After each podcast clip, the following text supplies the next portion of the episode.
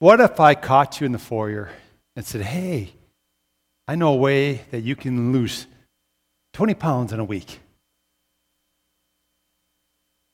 Or we're talking on, um, some of you going, What do you, what? That's called liposuction, right? No, I'm not. That's not what I'm saying. What if, you, what if I caught you in the foyer and I said, Hey, I know a way you can learn a new language? It'll just take you four hours.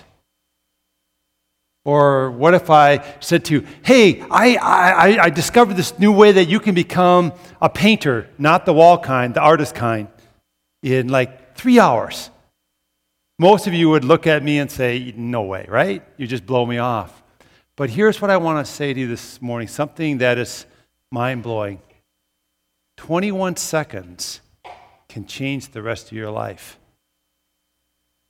The 21 seconds I'm talking about is the time it takes to recite the Lord's Prayer.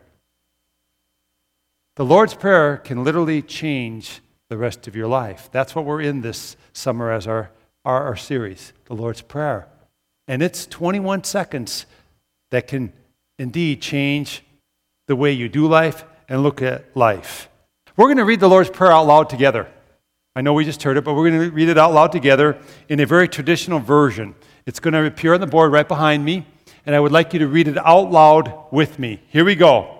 Our Father, who art in heaven, hallowed be thy name. Thy kingdom come, thy will be done, in earth as it is in heaven. Give us this day our daily bread, and forgive us our trespasses, as we forgive those who trespass against us. And lead us not into temptation, but deliver us from evil. For thine is the kingdom, and the power, and the glory forever and ever. Amen. It takes about 21 seconds to recite that prayer. This is a profound and powerful prayer. And here's the deal most of you who are here this morning have had some prior experience with the Lord's Prayer that's maybe challenging you in your understanding of it and use of it. We're going to get to that in just a few moments. But I want to give you a little bit more background on the prayer and then I'm going to get to two commonly held positions on the use of this prayer by, uh, by, uh, that was given to us by Jesus our Lord, two commonly held views of how it should be used. So this prayer is given to us by Jesus himself. Uh, it appears in the Sermon on the Mount. That's found in Matthew 5, 6, and 7. Specifically, the Lord's Prayer is found in Matthew 6. Now, in the Sermon on the Mount, Jesus is teaching us about the kingdom of God. He's kind of blowing our minds wide open with these profound teachings. He begins the Sermon on the Mount with the Beatitudes. Remember the Beatitudes? Blessed are the poor in spirit, for theirs is the kingdom of heaven. And he goes through all these fantastic kingdom principles. Well, then he gets to this moment and he teaches us how to pray. Now, you got to understand what was going on in that culture at that time people would pray in a very flowery, showy way. They would go stand in the corner and they, go, they would pray out loud and they'd say, Now look at me, I'm going to show you spirituality. And they would begin to pray using eloquent phrases and words. And Jesus basically was counteracting that prayer entirely by saying, Listen, when you pray, you say, Our Father. You're speaking to your Heavenly Father. You're in intimate relationship with this benevolent King. You approach this relationally. It's not showmanship, it's about connecting with your Heavenly Father who loves you extravagantly, as we talked about last week. That label, our Father, has all these implications. That we have a Father who's crazy about us, wants to be in relationship with us, who's prodigal, so to speak. We used the prodigal last week to talk about the, prodigal, the parable of the prodigal son, which really is about a prodigal God, because God is an extravagant spender. Our Father Connect with God, Jesus is saying in this prayer in the Sermon on the Mount. That was revolutionary. Well, then over in chapter, uh, or excuse me, in Luke chapter 11, we see a second giving of the Lord's Prayer in the New Testament. In this case, the disciples saw Christ praying. And they were so enamored by that and so taken back by his prayer. One of them boldly asked Jesus, Teach us to pray like that. And basically, what this disciple was saying was, I want to connect with God like you are connecting with God. I see something here I want to have in my own life. And the Lord goes into the Lord's Prayer. When you pray, pray like this Our Father, who art in heaven, hallowed be your name.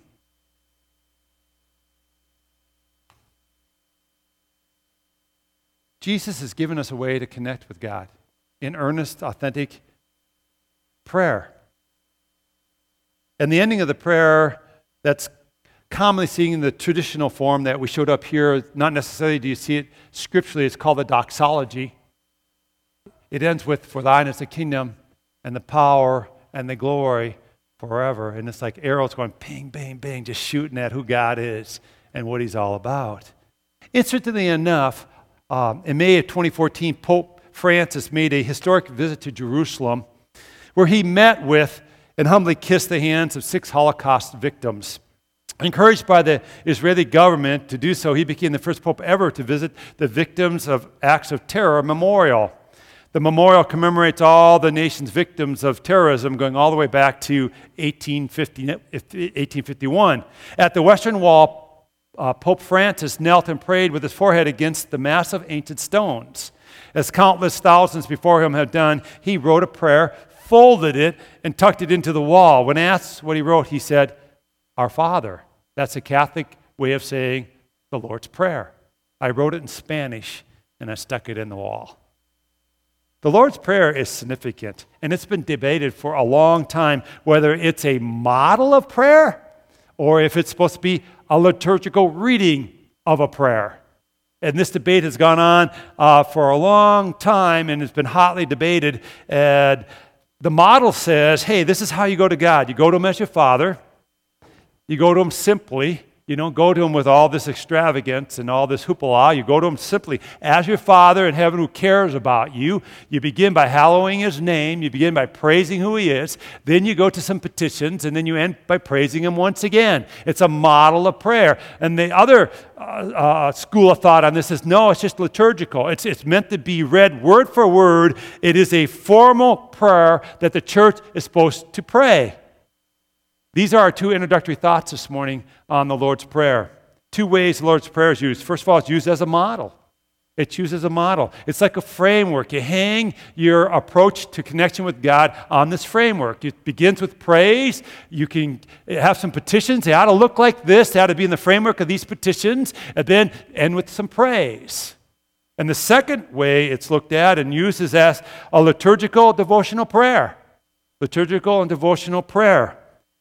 Now, here's my take on it yes and yes. It can be used both ways. It can be used as a model, and it can be used liturgically. And when it's recited, it takes just 21 seconds to go through it.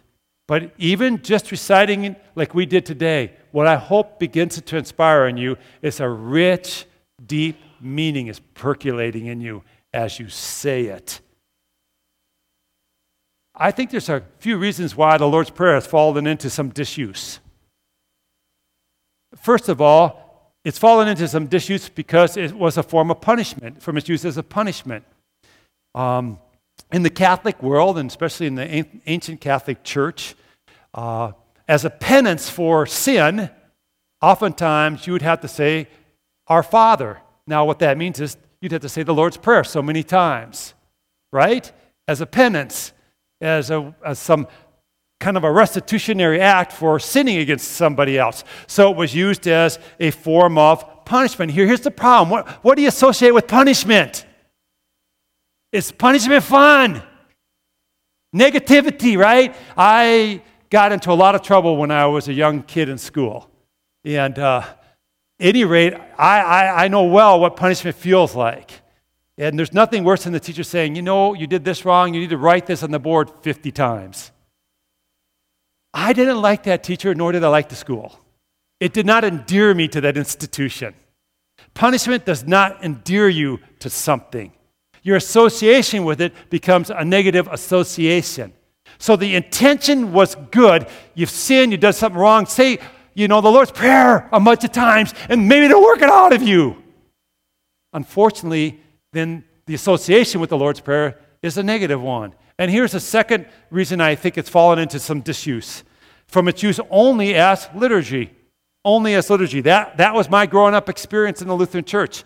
It was used as liturgy. Every Sunday we said this thing, and the prayer of the pastor almost always ended with a recitation of the Lord's Prayer. And it began to become just numbing and rote and routine and familiar. And it's not very impactful. I remember a professor at uh, the University of Indiana saying to me when I was taking my Bible classes uh, from that institution, I remember him saying to me this multiple times. He'd write notes in the papers and stuff that I was uh, submitting. He'd write multiple multiple times Steve, whatever you do, take this to heart. You can bore people with physics, you can, bore people with math. He knew I had a math science background. And he, then he would say this never bore them with the Bible. If you need to bore them, bore them with chemistry. But don't bore them with the Bible because the Bible is never boring. Boy, that has stuck with me. And we have to watch out that we don't unintentionally, by familiarity and overuse of something, bore us and get us to not understand the significance and importance of that. And such is the case a bit with the Lord's Prayer. Well, it's not only fallen in disuse because of mainstream churches there have been some others who have kind of thrown out the Lord's Prayer, and I, I need to talk on, on that a moment just to be in fairness, okay? I want to tell you what Dr. Mark Rutland said he experienced as he tried to use the Lord's Prayer in a more charismatic setting. Now, Dr. Rutland wrote a book, 21 Seconds to Change Your World. It's basically where I got the title for this message from and the thoughts of introduction for this message. Um, he said uh, this is his experience. Um, he was um, uh, basically, well, he was the president of Oral Roberts University. So let me give you that background about him. But uh, what he said was that the Lord's Prayer faced the obstacles of disuse because of it being used as punishment and it being used uh, in just a liturgical manner. But then he says this listen, charismatics and Pentecostals finished the job paranoid about any possible liturgical subversion and terrified that something might look, God forbid, traditional, they by and large ignore the Lord's Prayer. When I became president at Oral Roberts University, certainly the best known charismatic university in the world, I began to occasionally use the Lord's Prayer corporately in the chapel services. It was not long before one mother called me in tears that her daughter was in spiritual pain at being subjected to such a practice. I was, she maintained, destroying the students' worship experience pointing out to her that Jesus gave us the prayer and commanded us to use it proved an irrelevant and inefficient argument in the face of her deeply held convictions. Christian college students, she insisted, should not be put through such a gruesome and spirit killing experience as praying the Lord's Prayer together in chapel. I read that and I go, wow, are you kidding me? So here's what we've done this morning we've poked around the Lord's Prayer a bit. I've kind of mused around and talked to you on some concepts concerning it. Whenever I'm diving into like a big, overwhelming project, I don't know how you are, I have a routine. And I remember years ago, well, just a couple years ago, I, I was going to overhaul our Camry. Um, and it would take about 10 hours to overhaul the engine of the Camry. And so I got all my parts together and I had them all lined up there neatly. I had a game plan. I had some of the manuals out. I'd read up on it. I had got my tools out and I, I washed the engine off because I don't like to get really greasy and dirty, you know. So I kind of cleaned the engine all up. I did all this, you know, pre work and I kind of mused around the thing. Then I turned the radio on. That was the last moment before the project began. I said, now I'm into the project. I'm going to dive into this thing and just tear it apart. Well, we've poked around at the Lord's Prayer beginning last week. We talked about the label Our Father. It's so important we know that label because we're supposed to be entering into this thing with intimacy with God. And now I've talked to you a little bit this morning. I'm around. I've laid out some tools. I've cleaned up some things. Now we're ready to tear into the puppy. Are you ready to tear into it? Because now we're going to look at this prayer structurally. We're going to begin to take the engine apart. We're going to begin to look at its parts and see the effect they're supposed to have on us. So we're going to look at the, the, the Lord's Prayer structure this morning. And then week by week from now on, we're going to get to individual lines and look at their implications and what they really mean to you and I as followers of Jesus. So the Lord's Prayer begins with praise Our Father, who art in heaven, hallowed be thy name. It begins with prayer uh, begins with praise. Now, if you're going to connect with God in prayer, it needs to begin with acknowledgement of who He is and praising Him. It needs to be uh, having this view that uh, God, you are able. God, you are sufficient. God, you are great. God, you are awesome, and all that kind of stuff. And then after the praise, we get into this almost rhythmic petition giving. It's just really cool. Thy kingdom come, thy will be done in earth as it is in heaven. Give us this day our daily bread, and forgive us our trespasses as we forgive those who trespass against us. And lead us not into temptation, but deliver us from evil. These petitions, they just roll off your tongue. Aren't they pretty? Wow, you guys. It does. It's got this rhythm to it, it's got this sweetness to it. Now, what I've done here is I've broken these petitions down into declaration with a super important ad the implication. They're poetic and they're pretty and they're cool to say, but man, do they carry a deep implication that's life changing. And, and, and, so it begins with this praise, it gets to these petitions. Let me walk you through these petitions and let me give you the implications of each petition. This is what we're going to cover in the weeks to come. First, the Lord says we are to petition for his kingdom to come and his will to be done. You know what that implies? You know what the implication is? Surrender on our part. Surrender on our part.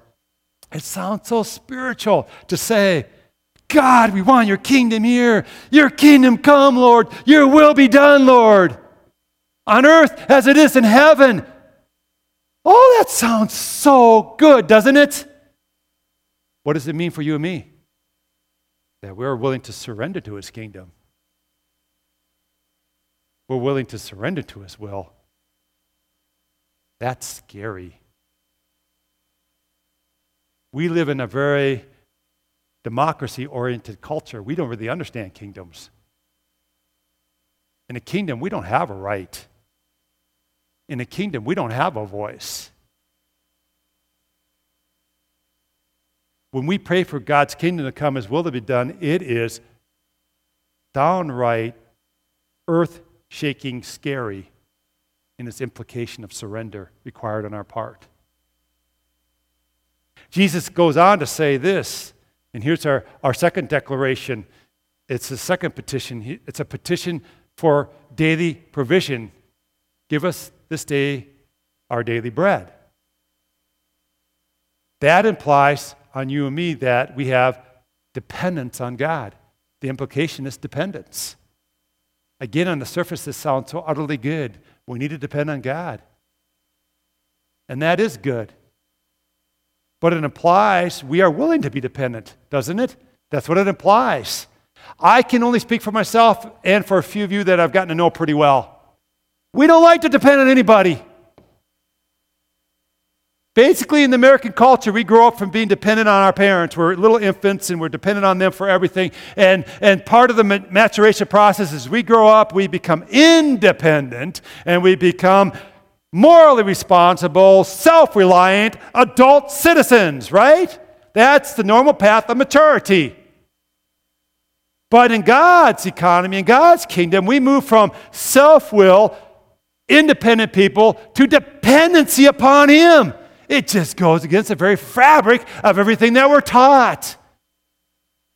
Give us this day our daily bread. That implies we're willing to be dependent on God. Then Jesus goes on to say this third declaration, and it's a petition for forgiveness. Forgive us our trespasses. You know what that implies? The implication there is that we need cleansing. We need cleansing. That means we have to admit something's wrong. We can't fix ourselves, we're broken. This requires self awareness, it requires humility. We need to become really self aware, folk, of who we are and our propensity to sin. We need to become self aware more and understand how needy we are of the cleansing of the Lord Jesus Christ by the infilling of His Spirit. We are so bent to sin we don't even know half the time. And we are desperately needy of this cleansing. Forgive us of our trespasses.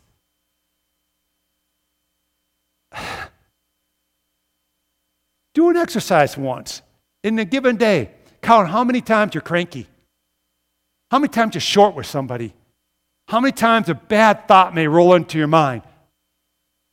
You'll begin to pray, God, forgive me my trespasses. I need your cleansing. Now, companion to this declaration is forgive those who trespass against me. And that's a petition for forgiveness for those who trespass against you. And that implies, the implication is you're willing to release them. You're willing to forget it. You're willing to just get over it. When we don't forgive others, they control us. We get bitter, we get resentful, and it hurts our hearts. We need to be released from that.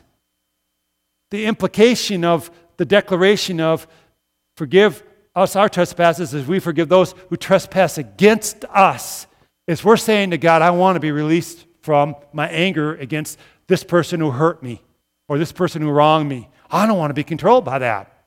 That's the implication. Are you willing to be released? Sometimes we get defined by who we're mad at. And we, we get energy in life from that, so to speak, in a wrong, very dysfunctional way. We go from one thing to another thing. This person offended me. This person offended me. You know some people like this. They're always angry, always offended by somebody.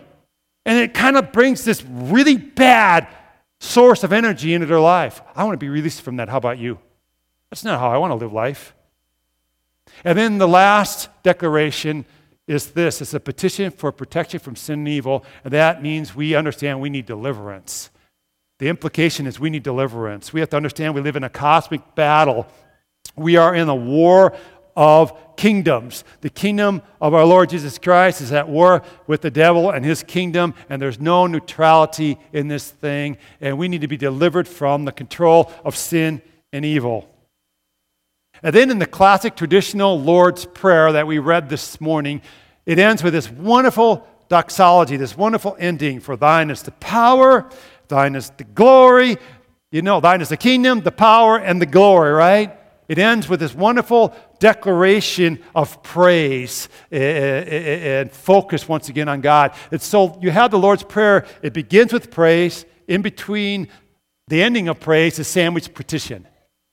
So you connect, you go to God, declare who He is, and you submit to Him, and then you give your petitions, and these are the petitions you ought to be praying about. They ought to be on your heart as a follower of God. And then you end by saying, For thine is what? The kingdom, thine is the power, and thine is the glory. And you're right back to focusing on God. Amen? And Jesus has given us this wonderful mo- model of connection to God. It begins with praise, sandwiched between praise is petition, and of course, then it ends in praise. So, what I want to do for just the last few moments of the message today is briefly looking is briefly look at the beginning and the end of the Lord's Prayer. Just the praise element this morning. And we'll get into the rest of, of, the, of the prayer in the weeks that uh, lie ahead of us this summer. So let's look at the beginning and the end. Really, this praise is a focus on the divine nature of God. And it begins with Our Father, who art in heaven, Hallowed be thy name. That really is a focus on the holiness of God. God, you're holy. God, you're not common. You're not profane. You're not mundane. You are one of a kind. You are set apart. You are unique. And your attributes are like nobody else's. Amen? Because you are God. So we hallow your name. We declare that it is holy. And God's names throughout Scripture bring out his uniqueness, and our response ought to be to hallow his name. Genesis begins with the creation account. We're familiar with that, right? Well, the name for God in Genesis is Elohim, and it means God of creative power, the God who creates, the God who makes something from nothing. So, right away in Genesis, we see an aspect of God that, that ought to cause us to hallow his name. You are the creative one, you are the unique one, you bring something from nothing. And then, as scripture goes on, his name is revealed to us as El Shaddai. You remember that song, El Shaddai, El Shaddai, right? That means God Almighty. Mighty one, strong in battle, the one able to save. God, we hallow your name. You're the Almighty God. You are powerful and able to save.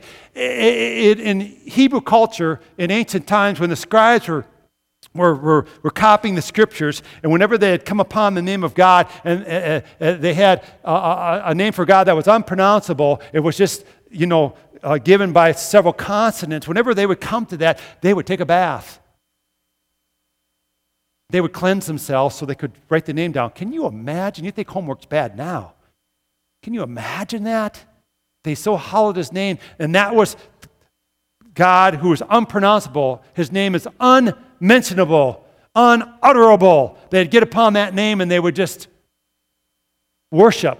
They'd clean up and they'd have a moment, even as they were copying his name down. So, hallowed be thy name carries all the implication that I just shared with you we're going to get into this some more um, next week. But get this all heaven is doing this right now. They're hallowing God's name. We ought to be joining in. In Revelation chapter 4, verse 8, we're told that the living creatures around the throne of the Lord in heaven never stop saying, Holy, holy, holy is the Lord God Almighty who was and who is and who is to come. I love the story of Isaiah. I just began to read this again last night. I love the story of Isaiah in the Old Testament. And I love how he's commissioned. He's commissioned by God and set apart as a prophet of God. And he has a vision and he sees the Lord seated on a throne, high and exalted, and there's seraphs surrounding the throne, and they are calling to each other, Holy, holy, holy is the Lord Almighty. The whole earth is full of his glory. We're going to say that out loud together because you need to kind of wake up get some blood percolating in your. Here we go. Let's say this out loud together. Say it with me.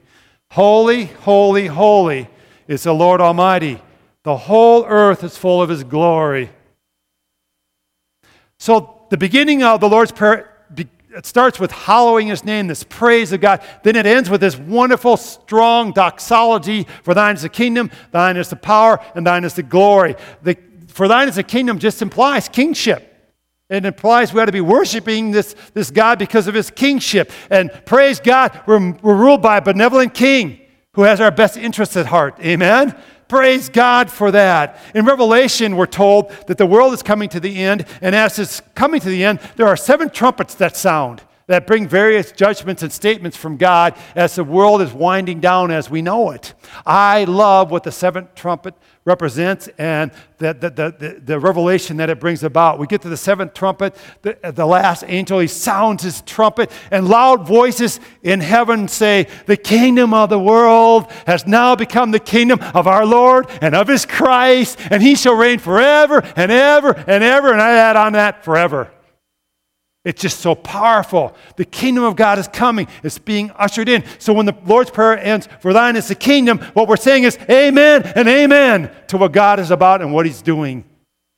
His kingdom is coming, He's working in the establishment of His kingdom. And then it goes on and says, Thine is the power. Paul said in 1 Corinthians 4:20, For the kingdom of God is not a matter of talk, but of power.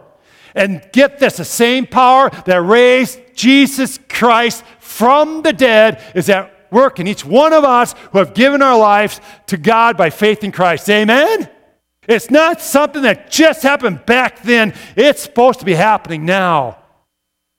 For thine is the power.